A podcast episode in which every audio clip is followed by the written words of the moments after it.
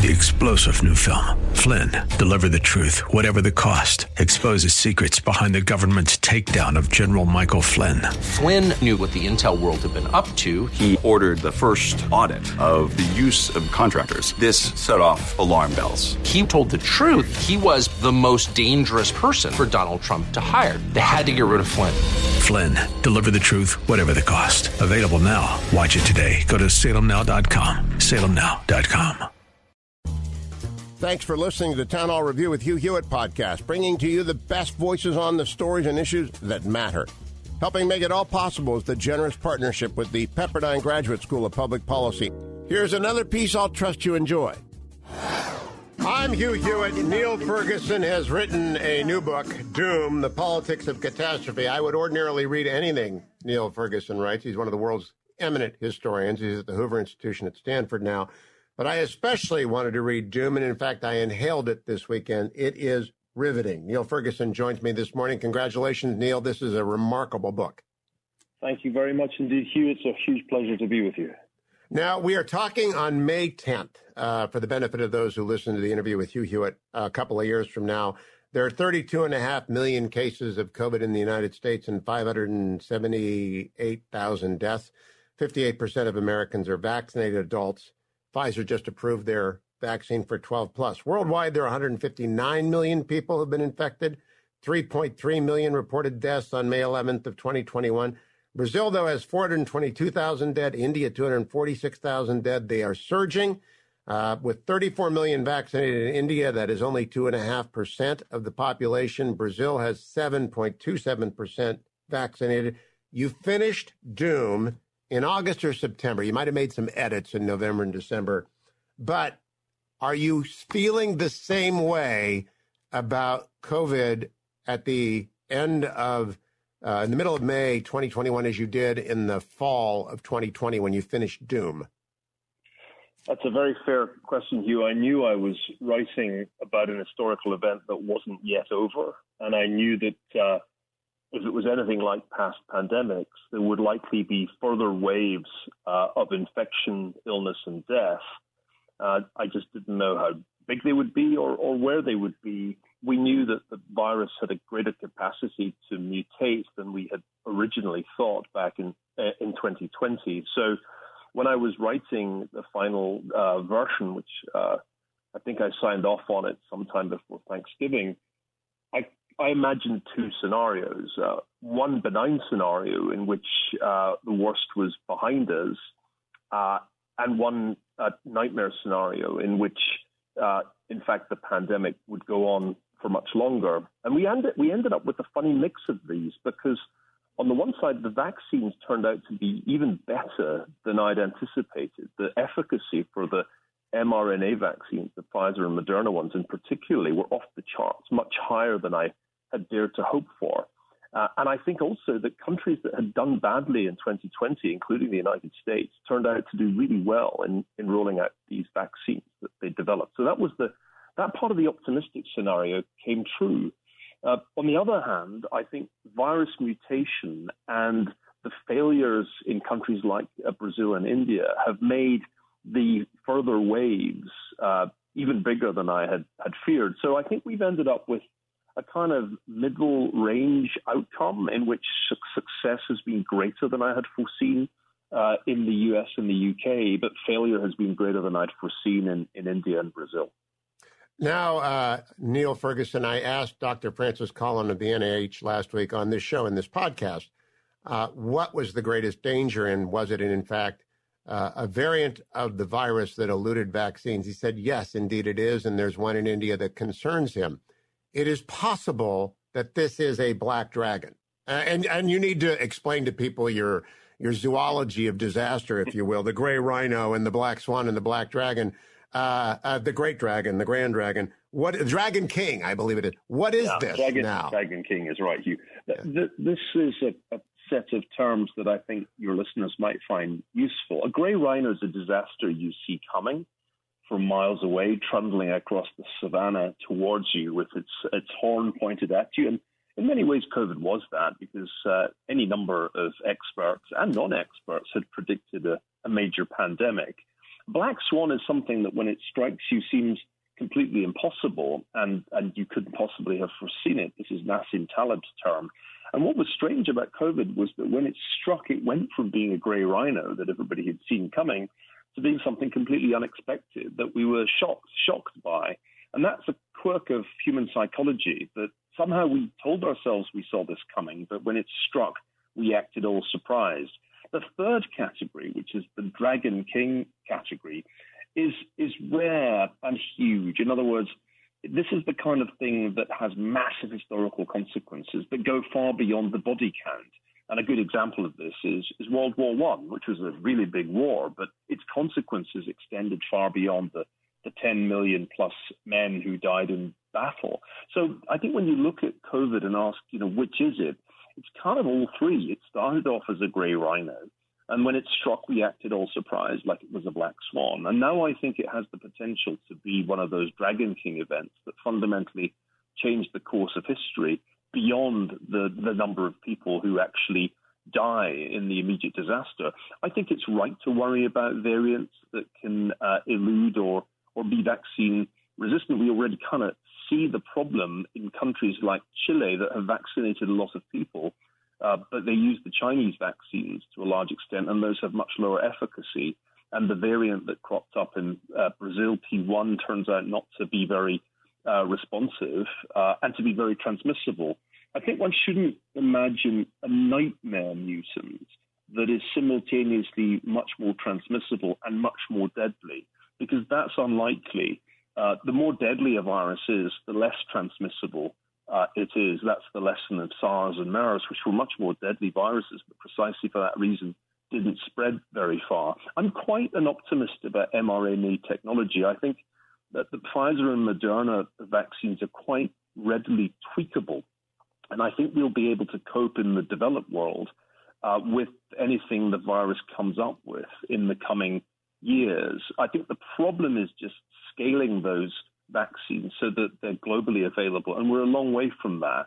Uh, so yeah, I don't think I never thought it was just going to go away uh, like magic, because influenza didn't do that, and you can end up quite, I think, imaginably with a scenario in which COVID comes back on annually uh, with varying degrees of uh, severity uh, at different uh, times of the year, but most likely in, in cold in cold weather. Like we could we could probably be getting a COVID shot uh, each year uh, for the rest of our lives. That's an imaginable scenario, but it's not exactly like influenza. The interesting thing about SARS-CoV-2 is it, it needs super spreaders really to get traction. And I think the big un- unknown is at what point does a population have sufficient immunity that the virus just can't get uh, get escape velocity. And we might find out, we'll see in the in the coming months, that in fact you can get to so-called herd immunity a little bit more easily with a super spreader virus like this. As I said, we're oh, still uh, far from the end of the story, so there's a lot that we still don't know. You know, Niall, I'm a bit of a Cassandra, uh, as you describe them in the books. In fact, I'll be immodest here and I will embarrass you. If there was a Pulitzer for reporting on the risk of the pandemic in December, January, and February, there would only be two people in that category, you and me. You wrote uh, remarkably alarmingly about it. And my audience actually accused me of being a Cassandra in January because I was watching the news and I know O'Brien and Pottinger. And I, I, and I had served on a health board in Orange County when H5N1 came along and when H1N1 came along. And I know, and I'd read the Great Influenza and the Ghost Map. You were aware, I think, because you're a historian and I think that's yeah. the value of doom, the politics of catastrophe, is if we can get enough people to read this, they won't ignore Cassandras when those Cassandras are credentialed. Well, I do think that if you knew some history, uh, even relatively recent history, you could see quite quickly that something badly wrong had happened in Wuhan. And I, I remember getting an email about it in something like January the 3rd, and my antennae just went ting this is this is potentially very bad, uh, particularly because it's it's hard to believe Chinese officials when they say no, no, there's no human to human transmission. I think my default setting was when a communist regime is saying things like that, you should be very suspicious. So I think it wasn't too difficult if you had studied past pandemics to see the warning signs. Of course, the problem with being a Cassandra is that you can predict nine out of the last three catastrophes, and we'd had false alarms. Or, you know, think think of swine flu 2009 um, or Ebola when some very eminent uh, writers and, and epidemiologists thought that many, many more people would die and that the disease would spread much further than it, it did. So the, the difficulty with being a Cassandra is you mustn't cry wolf too often. And I, I, I, I learned that the hard way over the years. I mean, I, I think I was reasonably prescient about the financial crisis, for example. Uh, but actually, um, the, the journalism I did from 2006 to 2008 about that, which ultimately produced the book A Sense of Money, I didn't get that much attention. Uh, whereas people who'd been predicting a disaster for the past sort of 10 years uh, were finally uh, the successful Doctor Dooms. So we can't rely on Cassandras because there are too many of them. And every day of the week, there's somebody I can introduce you to who will predict uh, that climate change will destroy the planet, uh, or, or, that uh, some other form of, of, disaster will strike. The trick, I think, is not to try to predict uh, catastrophe before it happens, because that's impossible. I mean, the probabilities just are incalculable. Who knows when the next really big earthquake will strike California? We don't. We don't know, and we don't know if there's going to be some massive increase in volcanic or solar activity. We can't attach probabilities to those things. The, the key is to be quick to respond. But epidemiologist Larry Brilliant said a smart thing uh, many years ago. He said the key with a pandemic is early detection and early action. In other words, you have to be quick on your feet. And we were not quick on our feet in January 2020, even when it was obvious that a pandemic was, was underway and had begun in China.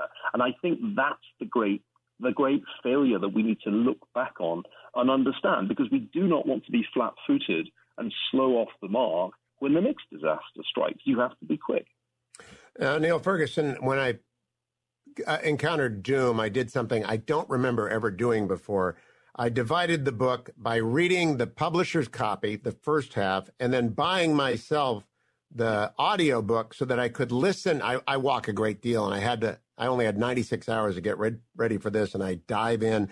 So I listened the second. You recorded the audio book, didn't you? I did. I, I wanted to do this one myself. I, I, I, didn't know that until I heard you talking. Your voice is exact. Uh, it's very well done, and I thought the accent was unusual for a reader, but it's you. It's me. Yes, I, this is a book that is very personal. In, in, in addition to being, I think, the first general history of disaster ever written, I think my relationship to doom uh, goes back to a, a Scottish childhood. Uh, maybe we're brought up to worry about the worst case scenarios in Scotland more than uh, is entirely normal in the United States. So I wanted to narrate the book myself because I, I felt as if I had a very intimate connection to this this material. And although it could have got an actor to do it, and probably the actor would have done it better in some ways, it's quite a personal book. And I, I think as we all are confronted in our lives several times, usually by major disasters, and all, always by at least one minor disaster. It's quite a, it's quite a personal subject, even although the issues I'm talking about, pandemics, wars, uh, these things are vast in their scope. But each individual who's affected by a disaster uh, suddenly realizes that life is very precarious, that, that life can be shortened abruptly and without warning. Yeah, but you quote Adam Smith, and I don't have it in my notes. I have to do this from memory. A very elegant passage in which he says, "The civilized man will mourn those who die far away for an appropriate period of time, and then will worry more about you know a cut in his finger." And that doom is a is a good stop against that because of the the butterfly effect, which you all the Lorenz butterfly we don't know what that disaster is going to do to us. We don't know what the Indian subcontinent's agony right now is going to do to us. And that's one of the messages of doom. That's right. Ask not for whom the bell tolls, it tolls for thee, said John Donne. I mean, Adam Smith in The Theory of Moral Sentiment says, Isn't it strange that I could find out that a million people have died in, in a vast disaster in China, and I just won't really be that moved by it because it's far away and I don't know them this this is another version of uh, the, the saying attributed to Stalin that one death is a tragedy and a million is a statistic. We don't easily relate to distant death, and the bigger the numbers, the more our minds kind of reel. Whereas, of course, the sight of one of our children falling and hurting uh, his leg uh, is intensely painful to us. So this is one of the human predicaments that we, we are much more sensitive to proximate uh, pain and to the, the, the, sufferings of those those who are close to us physically and and in terms of, of relationship. And yet, as a species, we have never been so connected as we are today. And so, a disaster in China in uh, late 2019 turned into a global disaster. And it was really hard, and you'll remember this, Hugh, from your own experience. In January and February and early March, it was really hard to persuade Americans that this thing was inexorably coming to America because the flights had been landing from Wuhan in JFK and SFO for weeks uh, during the period when the virus had been spreading in China. The idea that it wasn't here in really large numbers was total fantasy. And yet people clung to it because they couldn't imagine that this really would be the cause of more than half a million deaths in the United States. And even I underestimated how many people would fall victim uh, to the virus. I, I, think I remember back in March or April uh, talking to Larry Summers, and he said, "Well, how many do you think will, will actually die by the end of the year?" And I said, "Well, I don't know, 250,000 in the United States, but it's been almost double that." So yeah, I mean, I think str- we struggle to imagine a pandemic, even although history is screaming at us, this stuff happens. And it happened as recently as 1957 58, when we last had a, an influenza pandemic of a comparable scale uh, to COVID 19. It's an event that's largely forgotten today, but I found it fascinating to write the history of that particular pandemic. The validation of your theory that we were unprepared is best, I think, displayed after I finished Doom. I went back and looked up the 7th, 8th, 9th, and 10th Democratic Party debates, which were held between January 15th and February 25th of last year. There was barely a mention of COVID until the 11th debate on March 15th. That debate was primarily focused on the pandemic in that it spent an entire 17 minutes of two hours on the pandemic. So our greatest media outlets confronting the people who would be president, one of whom would become president, spent less than 20 minutes in five debates on the pandemic through the first quarter of the year of 2020. Niall Ferguson, that underscores how terrible the failure was at every level in every institution in America. Yeah, I think it was far too easy as 2020 wore on to say this is all Trump's fault. And I lost count of the number of articles I read that made that argument. Uh, Jim Fallows had one in The Atlantic which said, the president's essentially the pilot of the nation, just as I'm the pilot of the plane that I've learned to fly in. So if there's a disaster, it's all on him. I mean, by the way, being the president of the United States is not like flying a light aircraft, Jim. I mean, it's really not like that. In reality, you're presiding over a vast number of government agencies, uh, dozens and dozens, including ones that have a specific role, which is pandemic preparedness. And those institutions, I'm thinking here of the Centers for Disease Control and Prevention and the Department of Health and Human Services, they failed. I mean, they failed at that crucial job that they had, which was to have an effective pandemic preparedness plan. They had a plan, it just didn't work. I mean, they actually had dozens of plans uh, I read some of them. Uh, the agencies were very good at producing 36 page pandemic preparedness plans. It's just that none of them actually worked when a pandemic struck. And then you go on and ask, well, what about the media? Um, media coverage has been extraordinarily poor, not least because uh, so many parts of the media could not resist politicizing a public health crisis. And a good illustration of this is what happened in January when Donald Trump quite reasonably said we should stop people coming into the country from China. The only thing wrong with this was that it was about two weeks too late, but it was the instinctively, instinctively the right thing to do. And he was slammed in the New York Times and in the Washington Post and on Vox and no doubt on CNN uh, for being a racist. Uh, and for much of January and February, the line in the liberal media was the Trump people are overreacting. This is no worse than seasonal influenza. It was only later in the year that they flipped to Trump is responsible for uh, all the deaths. And I think if we if we tell ourselves that it would have been different if someone else had been president, whether Hillary Clinton or Joe Biden, or for that matter, Barack Obama, if we tell ourselves that that's what went wrong, we will not understand why the failure was so bad last year. And we will just have another such failure when the next disaster comes along. And that is, I mean, one of the many benefits of doom is everybody is guilty and everybody is innocent. Uh, because to a certain extent, the pandemic is going to pandemic on us. And in fact, I, I want to go back to the vaccine not being able to stop a variant. Your chapter on network theory is very useful because I was struck at the end of it. The network is still in place for travel and we're connected to a degree we are, we cannot disconnect. But the network of refrigerated capacity to store the mRNA vaccine is not the same as the network for contact. In fact, it's very, it's a, it's a tiny fraction of the network for contact. That's why I'm worried, Niall, because of your chapter on network history.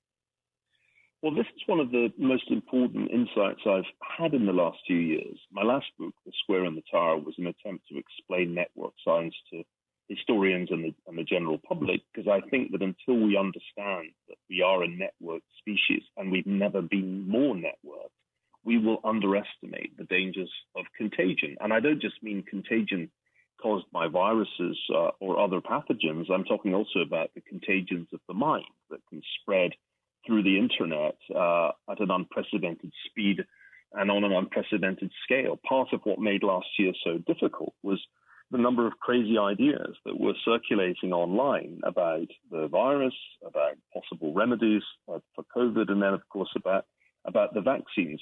So we have to recognize that although we understand the science of a virus much better than we ever did before, I mean, viruses were not well understood until relatively recently. It was only in the 20th century that we really began to understand what they were and how to deal with them. Although we understand that stuff better, we're more vulnerable than we ever were before because of the huge volumes of, of, of passenger traffic that, that go over enormous distances.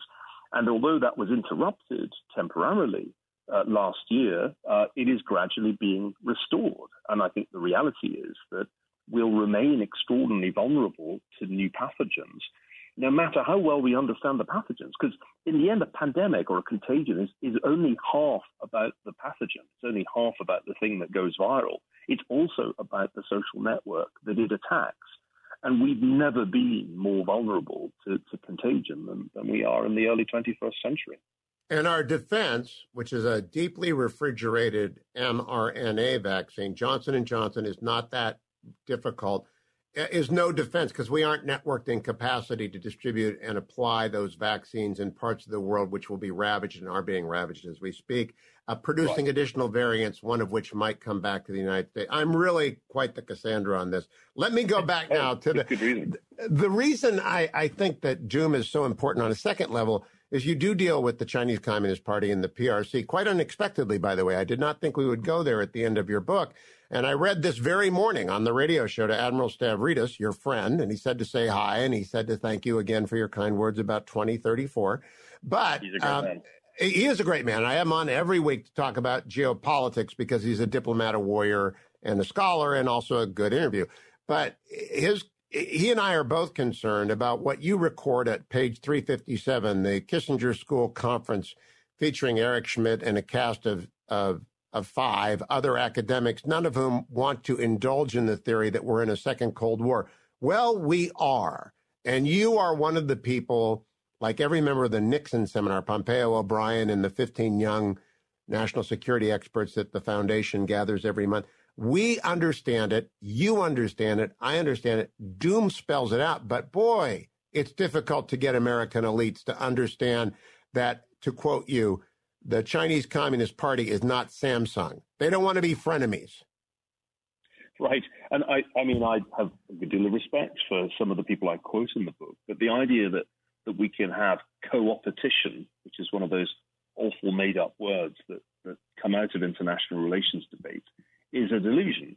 The Chinese know that they're in Cold War too, and they've been in it for some time. For me, there was an epiphany when I was first thinking about this back in 2017, 2018 and, and talking about it. And I gave, I gave a speech at the European conference saying, hey, we're in Cold War II. And I expected one of the Chinese delegates who was on after me to disagree, and he didn't. And I said to him afterwards, uh, I was kind of surprised that you didn't take issue with what I said because I thought it was quite controversial. And he said, The reason I didn't is that I agree with you.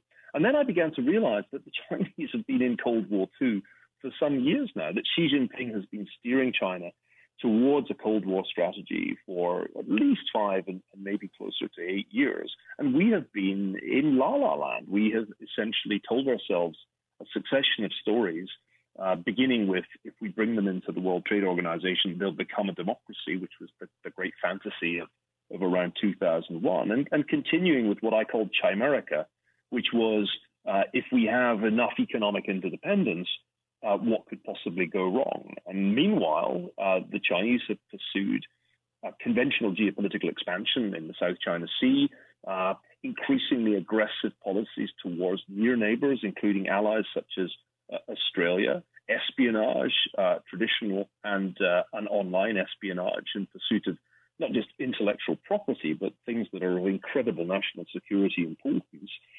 And, and this is the thing that I, that, that I talk about in Doom, they have built the ultimate totalitarian state in China with surveillance capacities and capacities for social control undreamt of by George Orwell in 1984. And ultimately, I think the totalitarian regime is the biggest danger, the biggest source of future disaster that we should be worrying about. Because let's face it, Hugh, in the 20th century, the principal cause of excess or premature death was totalitarian regimes, the policies they pursued, and the wars that they started. So I think we need to wake up. The only consolation I have is that in the early Cold War, Americans were also sleepwalking. I mean, when George Orwell first used the phrase Cold War, which was in 1945, the American response was, What? Seriously? People expected the wartime relationship with Stalin to continue. And it wasn't really until 1950 when the Korean War broke out that Americans realized that the Soviet Union was for real as a strategic enemy. Yeah, uh, but Niall, one of the warnings you lay out, almost as an aside in Doom, is that the Chinese Communist Party is far better at disinformation and sowing discord in the United States than the Soviets ever got to be. And their foreign influence operation, which you did not put into Doom, which you probably can't know of because of classification, is far greater than the Soviets ever aspired to. And I was part of that in the 80s. I know what they did. They're just yeah. They're better totalitarians than the Soviet Union's ever expected to be. That's right. There's a couple of reasons for that, Hugh. I think one is that we're just much more open to all kinds of influence operations. I mean, there are several hundred thousand Chinese students in US colleges, or there were until the pandemic struck, uh, an enormous number of, of Chinese citizens in, in the United States in various different economic uh, capacities. I mean, back in the Cold War, in Cold War One, you could kind of know where the Soviet citizens were in the United States because they were mostly spies. Uh, and only really in the later stages of the Cold War were there quite small academic exchange programs. So we are more penetrable. I think the other thing that's different is that the Russians under Vladimir Putin really developed a theory of information warfare that was novel and exploited those vulnerabilities. And I would say what has happened in the last four or five years is that the Russians have taught the Chinese how this is done, and the Chinese yes. are, are learning from, from Moscow how to do info wars. They're not quite as good as the Russians because they struggle to sound plausibly Western, whereas the Russians know exactly how to sound like Americans when they go into social media. Whereas the Chinese come off in this rather shrill way that we associate with wolf warrior diplomacy. Still, I think they've learned a lot from the Russian playbook. And I think between information warfare and cyber warfare, we now face a very formidable threat. Because let's face it, China and Russia now work pretty much as a tag team against the United States. So now I want to raise the biggest concern after reading Doom. It appears that the PRC has poisoned the world, covered it up, it even spread lies about the origin story, as you as you detail. I knew, I actually heard them that the U.S. Army introduced the virus originally, and yet the Chinese Communist Party has escaped any obvious blowback or significant cost. So my worry is that which gets rewarded gets repeated. Why wouldn't the Chinese Communist Party do it again? Well, this is a key question. I mean, first of all, you have to admire one of the things that the Chinese did to uh, cover their asses. I don't think many people in the West believed the story that the Chinese Foreign Ministry put out that actually the virus didn't originate in Wuhan. It was brought to Wuhan by an American military sports team. I, if anybody outside of China believes that, I'd be truly amazed. But what they've been cleverly doing is making sure that the business opportunities in China have continued to be there as glittering prizes uh, for Wall Street and indeed for Main Street. And whether it's uh, the big banks getting into the Chinese bond market or Tesla getting into the Chinese automobile market, there's never been a moment in the last year and a half when China has not remained open for Western business. And they've actually made it easier uh, to, to invest in China. You can get your money into China more easily than ever. Uh, uh, getting it out is another matter, I should say, but you can certainly get it in. So they've been quite clever in making sure that there still is a China lobby uh, in Washington and, and in New York. Uh, and that's one reason why I think uh, there is a kind of, there's still a restraint on policymakers uh, even although there's an obvious continuity from Trump to Biden in China policy, and much greater continuity than most people expected, I just still sense that there's that, there's there's that the gloves are still on because of this economic uh, dimension. But let me just to, to, address your question about what they do next. Let me draw your and your listeners' attention to a story that just was published in the Australian uh, by Sharri Markson. Uh, uh quote, Chinese military scientists discussed the weaponization of SARS coronaviruses five years before the COVID 19 hmm. pandemic. She has come across a Chinese paper with the interesting title, The Unnatural Origin of SARS A New Species of Man Made Viruses as Genetic Bioweapons. This paper argues that the aim of strategy of biowarfare should be, quote, to cause the enemy's medical system to collapse. Now, I don't think, uh, at least I, am pretty uh, sure I don't think, that this virus was engineered. The, the, consensus in the scientific community is that it's, it's a natural evolved or mutated. That, that is changing a bit, Niall, isn't it? That is changing a bit. Gain of function research, yeah. That's why I qualified this carefully because I, I sense that this is a rapidly moving uh, field of research. But what is more and more clear uh, is that this thing originated with a lab leak uh, and not from a so-called wet market. So I, I, I think there's more and more evidence that China has, as part of its Cold War strategy, just like the Soviet Union, a significant biological warfare program. And the Soviets did this. I talk about it in Doom to an enormous extent. They violated their commitments not to do or prepare to do biological warfare, uh, and on a massive, terrifying scale. So it's Cold War II. Surprise, surprise. Not only are the Chinese ramping up all their other uh, national security capabilities, uh, but they're they're investing in an offensive biological capability, and we should face that. So I must say, I find the Australian story absolutely uh, fascinating, and I'm only surprised it's not getting wider coverage in the U.S. Well, now it will. The one thing I think my audience especially will appreciate is while you're very hard on President Trump and accurately relaying all of his mistakes, you also compliment him for his China policy. There was a series of six speeches in 22, 2020, two by the vice president, one by the attorney general Barr, one by FBI director Wray, one by national security advisor O'Brien, and then Secretary of State Pompeo at the Nixon Library put the cherry on it trying to realign American foreign policy towards conservative realism about China. I am curious do you think we're going to end up where we were in the late Cold War with the Democrats denying that Reagan was about a smart policy, you know, the nuclear freeze and all that, and the Republicans being serious Cold Warriors? I don't know, Hugh, because in some ways the Democrats uh, very smartly outflanked Donald Trump on China last year. I think if he'd been left to his own devices, Joe Biden would have continued to say they're not bad folks, folks, which he very unwisely said early on in his campaign. But his minders got to him and said, dude, you have to be as hawkish on China or even more hawkish than Trump if you want to win this. And so they changed their strategy uh, electorally to, to being tougher on China than Trump. And, uh, and that, I think, was smart, but it, it left them with a commitment to a tough policy that they then had to follow through on. And to give uh, Tony Blinken and Jake Sullivan their due, as well as Kurt Campbell, who's obviously driving this uh, at state, they all learned some pretty important lessons from the Obama years. I mean, many of them were mugged by reality by Xi Jinping.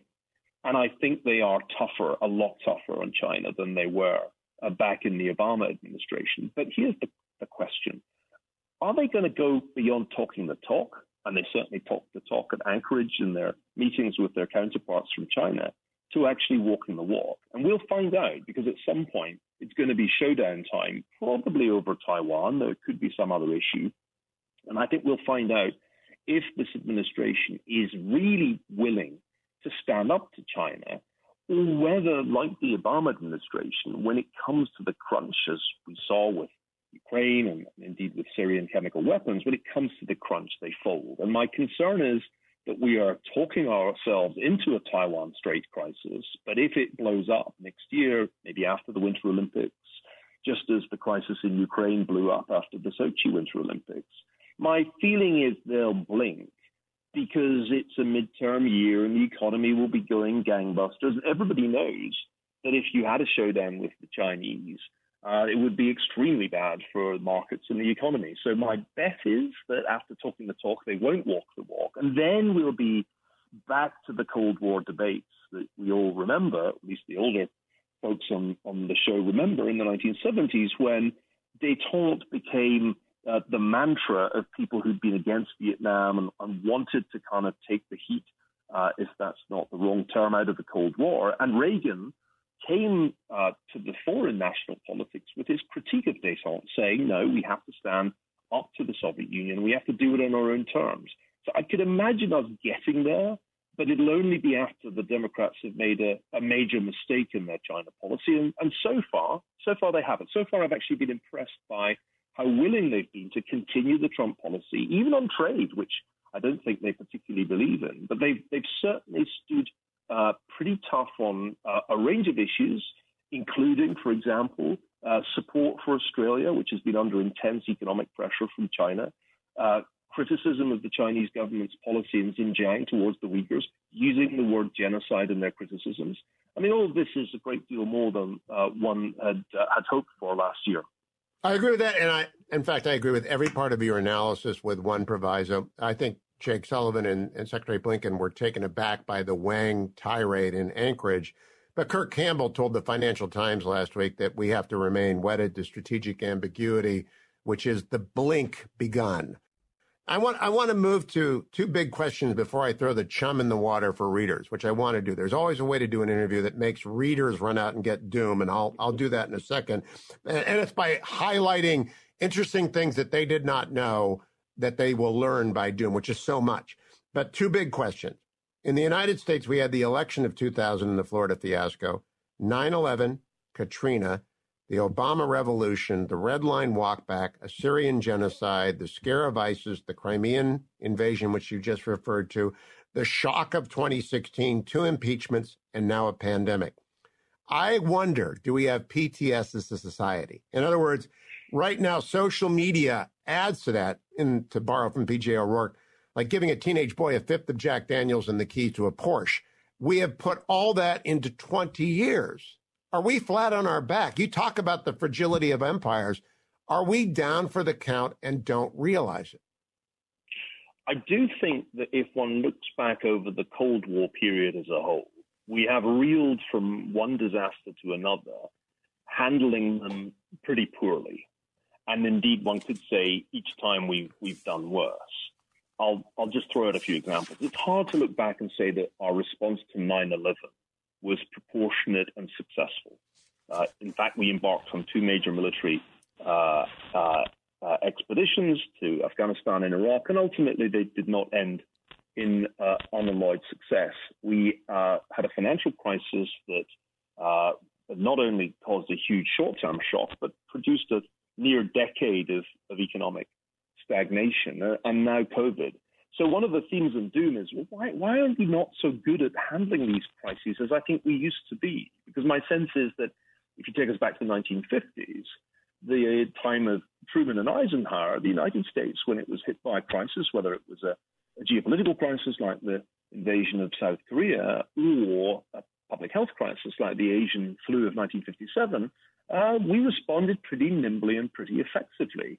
And so part of the book's argument is that we, we've deteriorated or degenerated, uh, not so much as a people. I think we're still in, in pretty good shape as a people, uh, but I think we, we've got a federal government that is, is pretty dysfunctional. This is this administrative state that has evolved and, and grown inexorably since the 1970s, only briefly checked by Ronald Reagan's presidency, which is very, very good at generating 36 page reports and uh, 100 slide PowerPoint decks on, for example, on pandemic preparedness or in 2007 on financial regulation.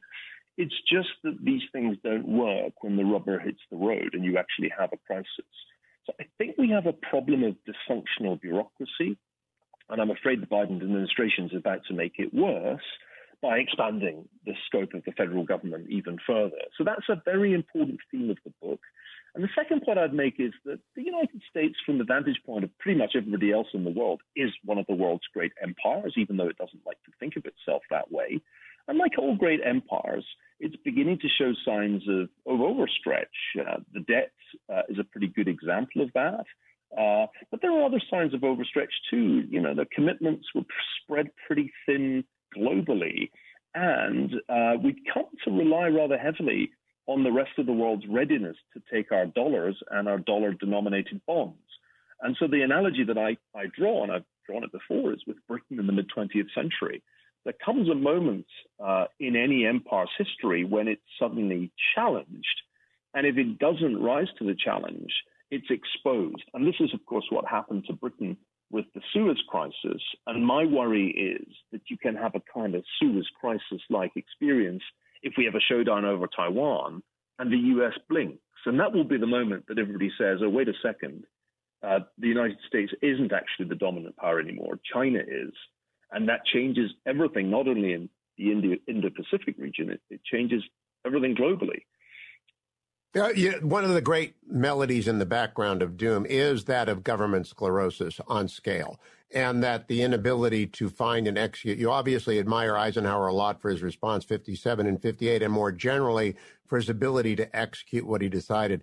My big four square box, uh, Niall, is is presidents have advisors. They are either wise or foolish, and they are either consulted frequently or infrequently.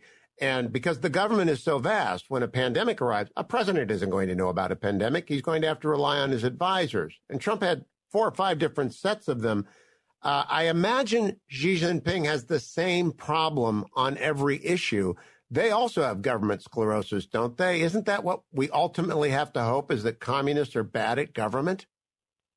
That's right. And one of the things that we mustn't do is overestimate the other side, which we did a lot in the first Cold War. We were always telling ourselves the Soviet economy was going to overtake that of the United States. That was in the standard macroeconomics textbook uh, that Paul Samuelson wrote until the 1980s. There was a chart that projected the Soviet gross national product exceeding that of the United States. So we mustn't make that mistake again. China has all kinds of profound problems.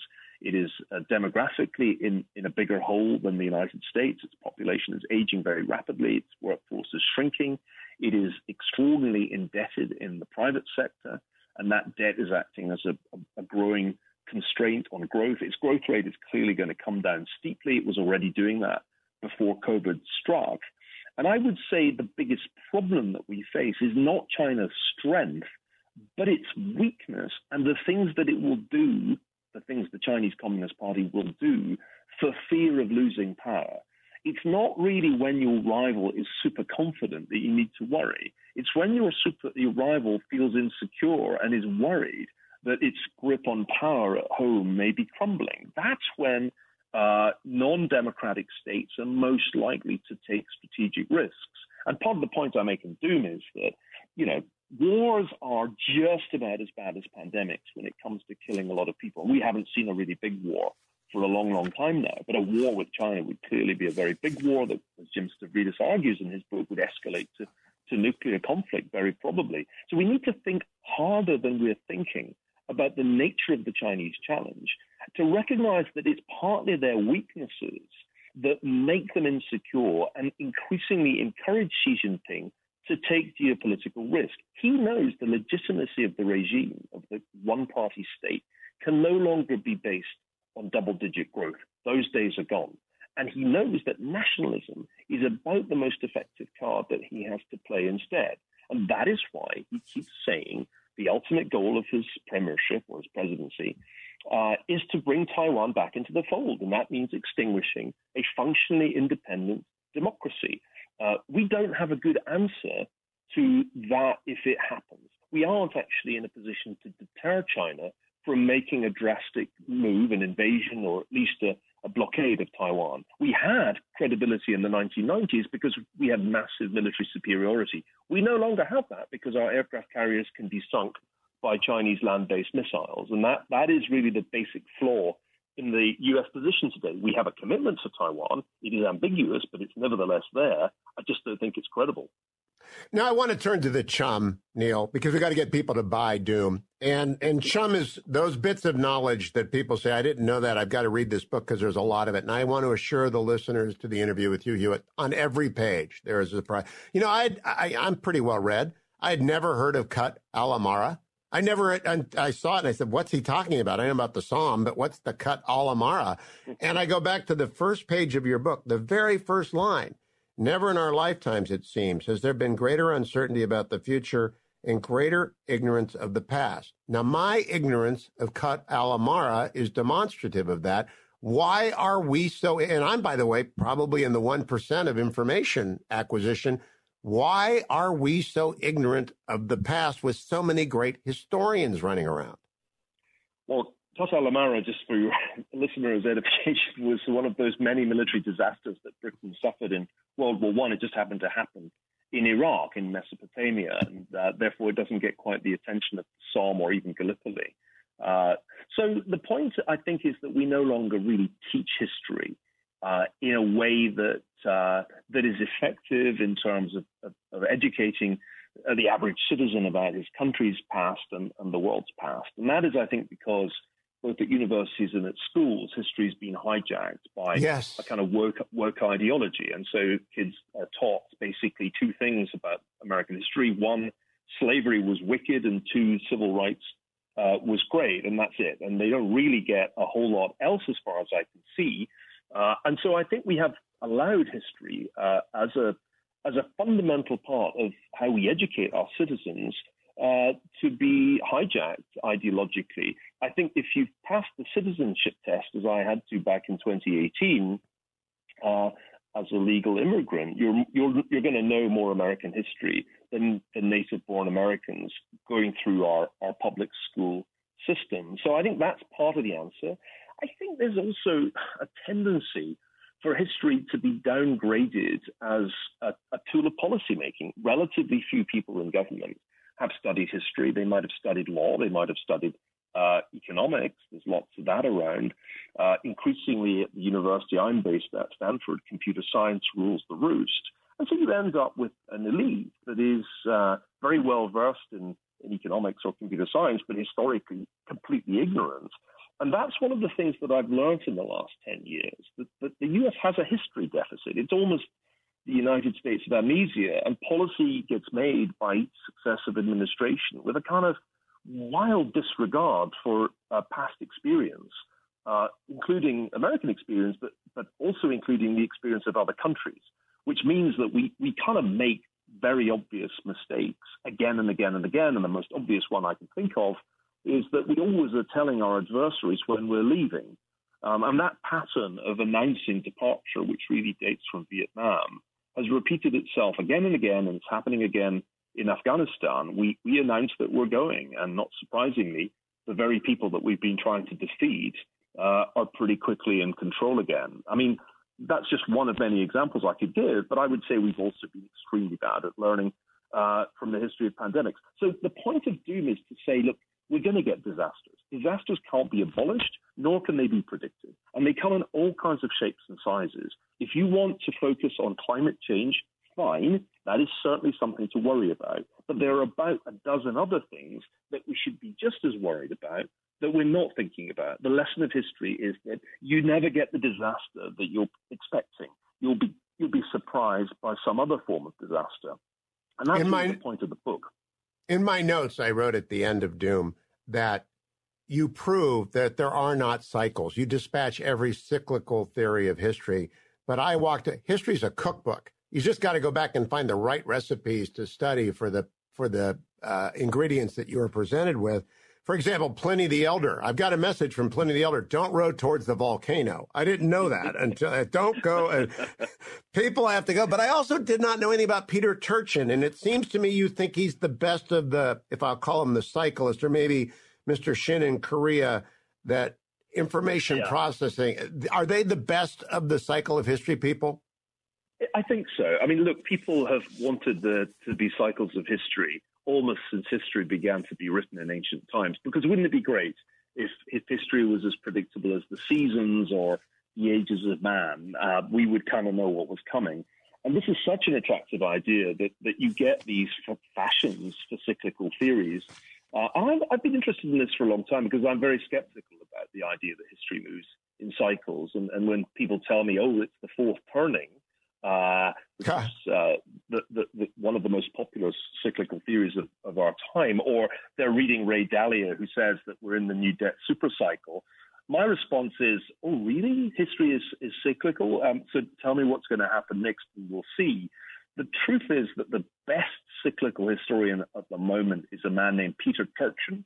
If this is something that interests you, I highly recommend his work, which is a great deal more rigorous uh, than the Leland Howe book on uh, the fourth turning.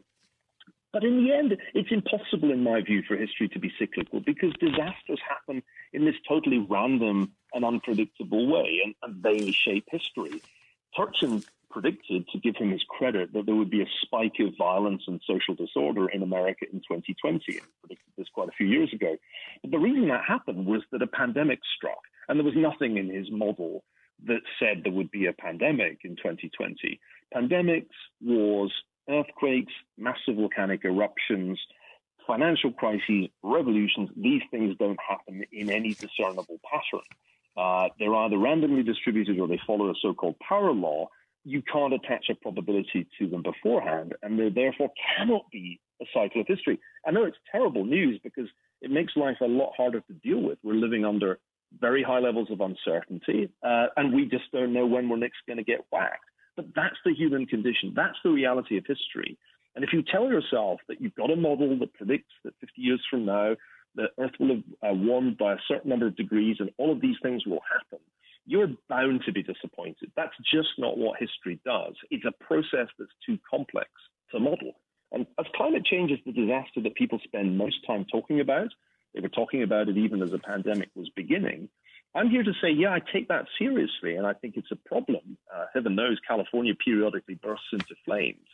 But if there were a massive volcanic eruption on the scale of, say, Tambora in 1815 or the great volcanoes of the 1100s and 1200s, we went back to the geological activity of medieval times in this world, we would very quickly be talking about global cooling.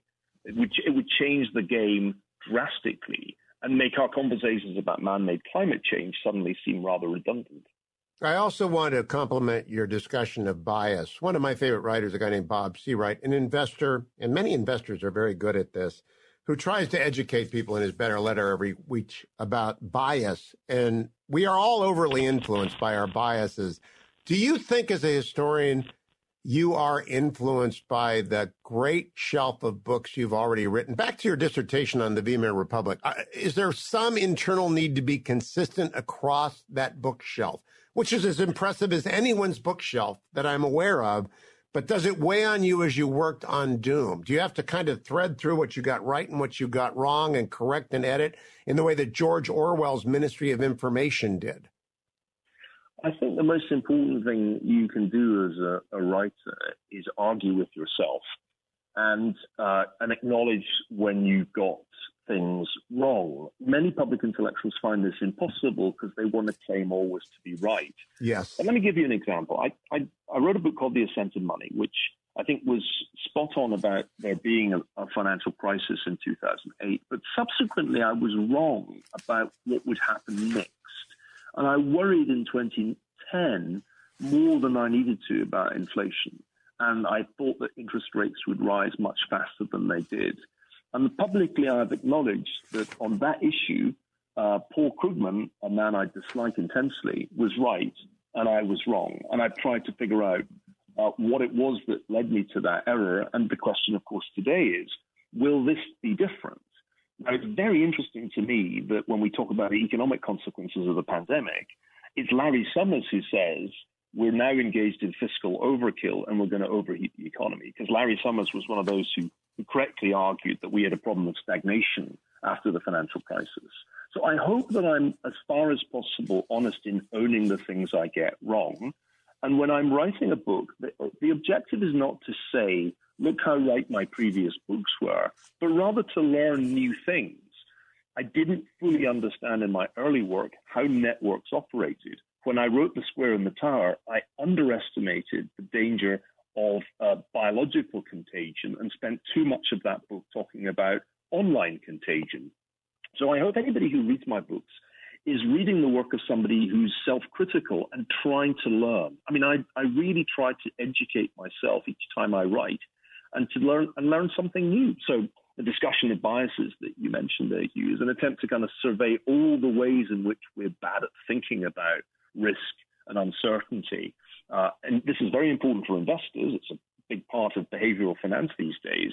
But let's face it, if you're thinking about any policy problem or trying to understand history, you need to start with the fact that the human brain is not brilliant at, at doing statistics. And therefore, we have all kinds of problems. A couple of my favorites are cognitive dissonance uh, and category errors. And, and I, you know, I've experienced cognitive dissonance. I talk about it at the beginning of the book. Back at the beginning of the pandemic, I was pretty worried. On the other hand, it took me until the end of February to stop traveling, even though I suspected as I began to cough more and more that I might have the new virus. I kind of felt embarrassed about wearing a mask on a plane in, in February uh, of 2020. So cognitive dissonance is something that I've experienced and I'm, I'm willing to admit to. And I hope that at least gives the reader a sense that, that the author has, has good faith and good intent. It does, and I, and by the way, I think confirmation bias is my own greatest devil, so I fight with it the most. But confirmation bias, you know, Nancy Pelosi going to Chinatown and saying, "Come on down to Chinatown," that was confirmation bias. She did that in, I think, March. Uh, confirmation right. bias is everywhere. One of the great quotes in Doom comes from Lawrence Summers, who you just mentioned, who you call the closest to Keynes that the other Cambridges produced. The dollar cannot be, you can't replace something with nothing. Europe's a museum, Japan's a nursing home, China's a jail, and Bitcoin is an experiment. Boy, is that true. But it's also a false sense of security about the dollar, isn't it? That's what I want to believe. That's the confirmation bias. I want to believe that. And when I had a chance to ask Mark Zuckerberg, I asked him about Libra becoming a, a reserve currency. Yesterday, Amazon floated bonds that were only the, the narrowest margin between the government rate of return and a private bond ever issued was yesterday with Amazon bond offering. Is Amazon stock going to be the new reserve currency? Is the dollar really guaranteed? Well, this is a key question for any superpower or empire. You know, is your currency ultimately going to become uh, much weaker? Because as long as the dollar is the number one currency for trade and international reserves, the United States has a tremendous capacity to, to borrow money. The rest of the world will essentially accept its its debt. Not, not only that, but the U.S. also has a superpower called financial sanctions, which it only discovered after 9/11. Now, I think Larry Summers' aphorism that there's really nothing to replace the dollar is brilliant, but as you say, it's a little bit too comforting. Uh, and a couple of points that I make in Doom are worth are worth pondering. The first is that in, in many ways the US is falling behind in terms of financial technology we don't really have a particularly up to date system of paying one another. Uh, some of us are still writing checks uh, and waiting days for funds to clear.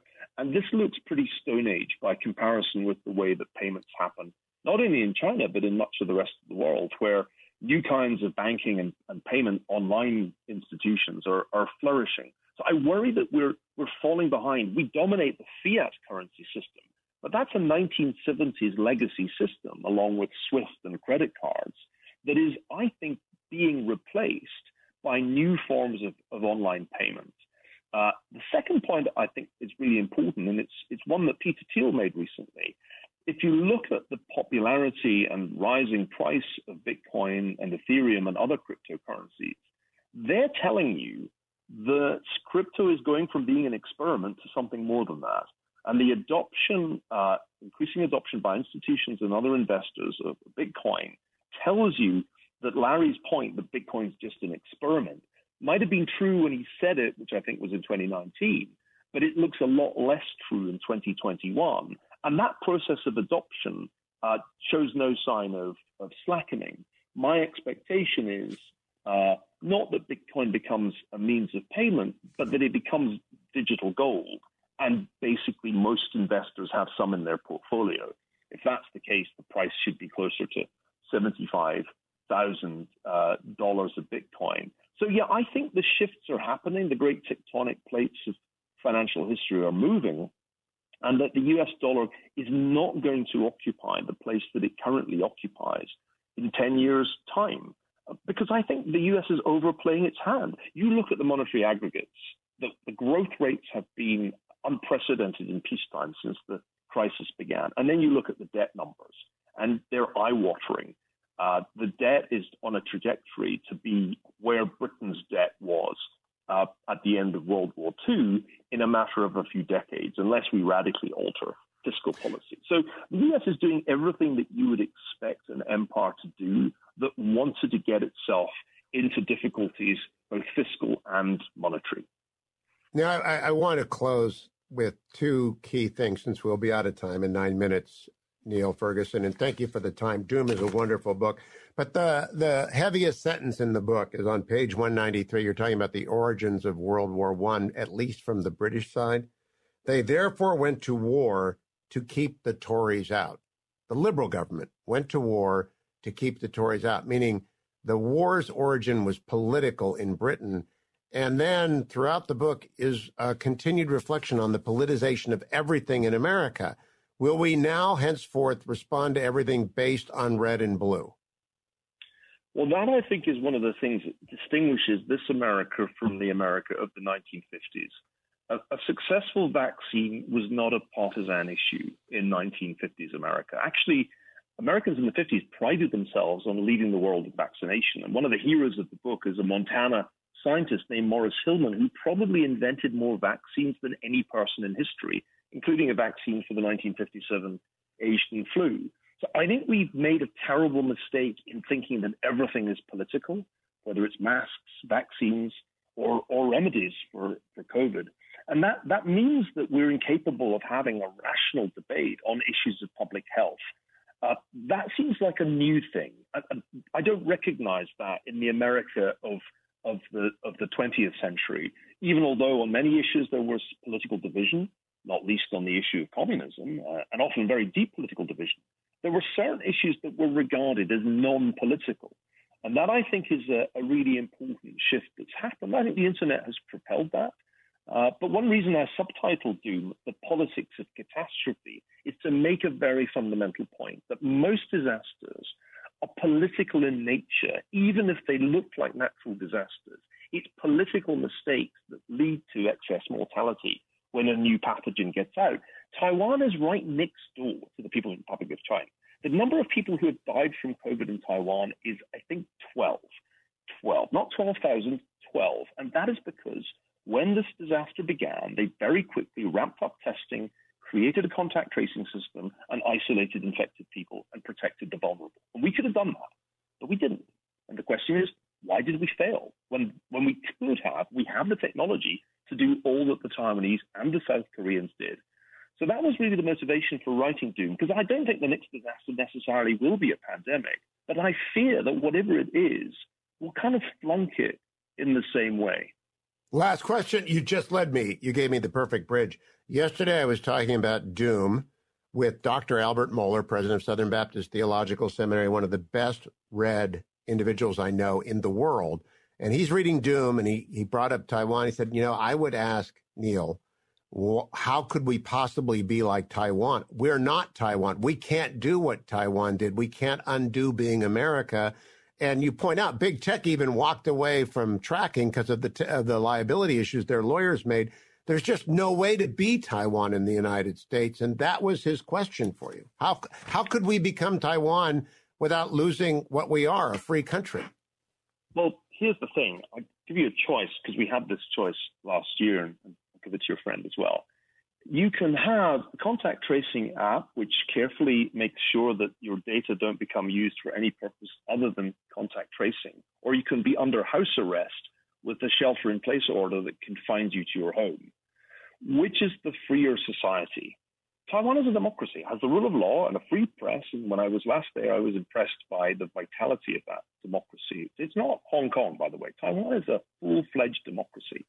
And, uh, and we need to learn from it because they have an approach to digital uh, empowerment of citizens that I find hugely impressive. Audrey Tang, the Minister for uh, Digital Affairs, has, has revolutionized Taiwan's government. And her mantra is always technology should empower the citizen, not the state.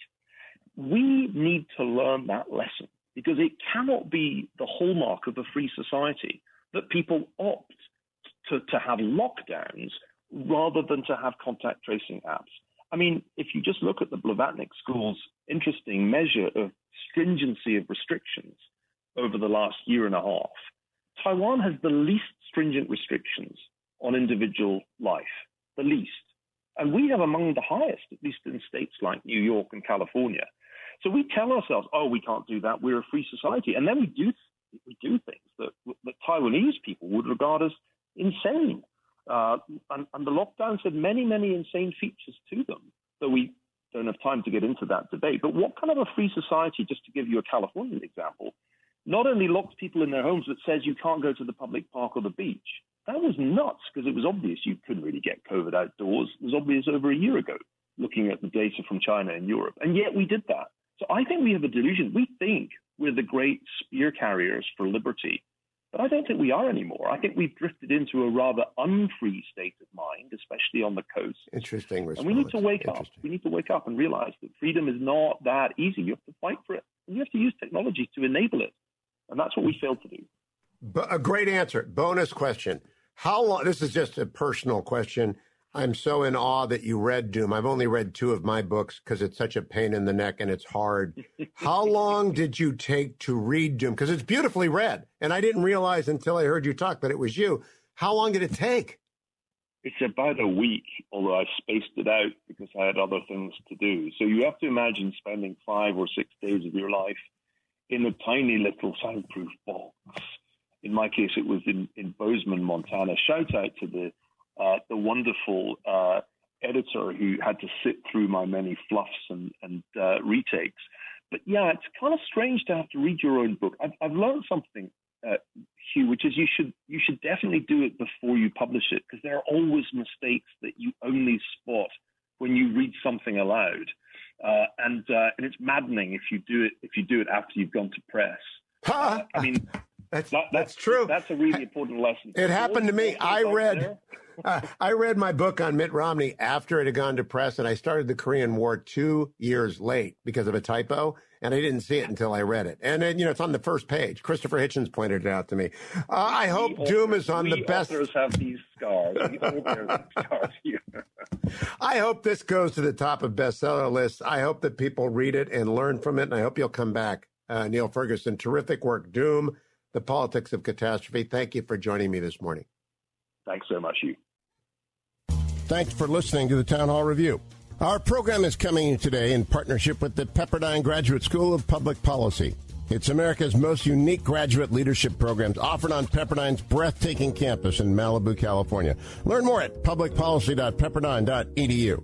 If you're enjoying the podcast, please tell a friend to go to Town Hall Review and sign up as well today.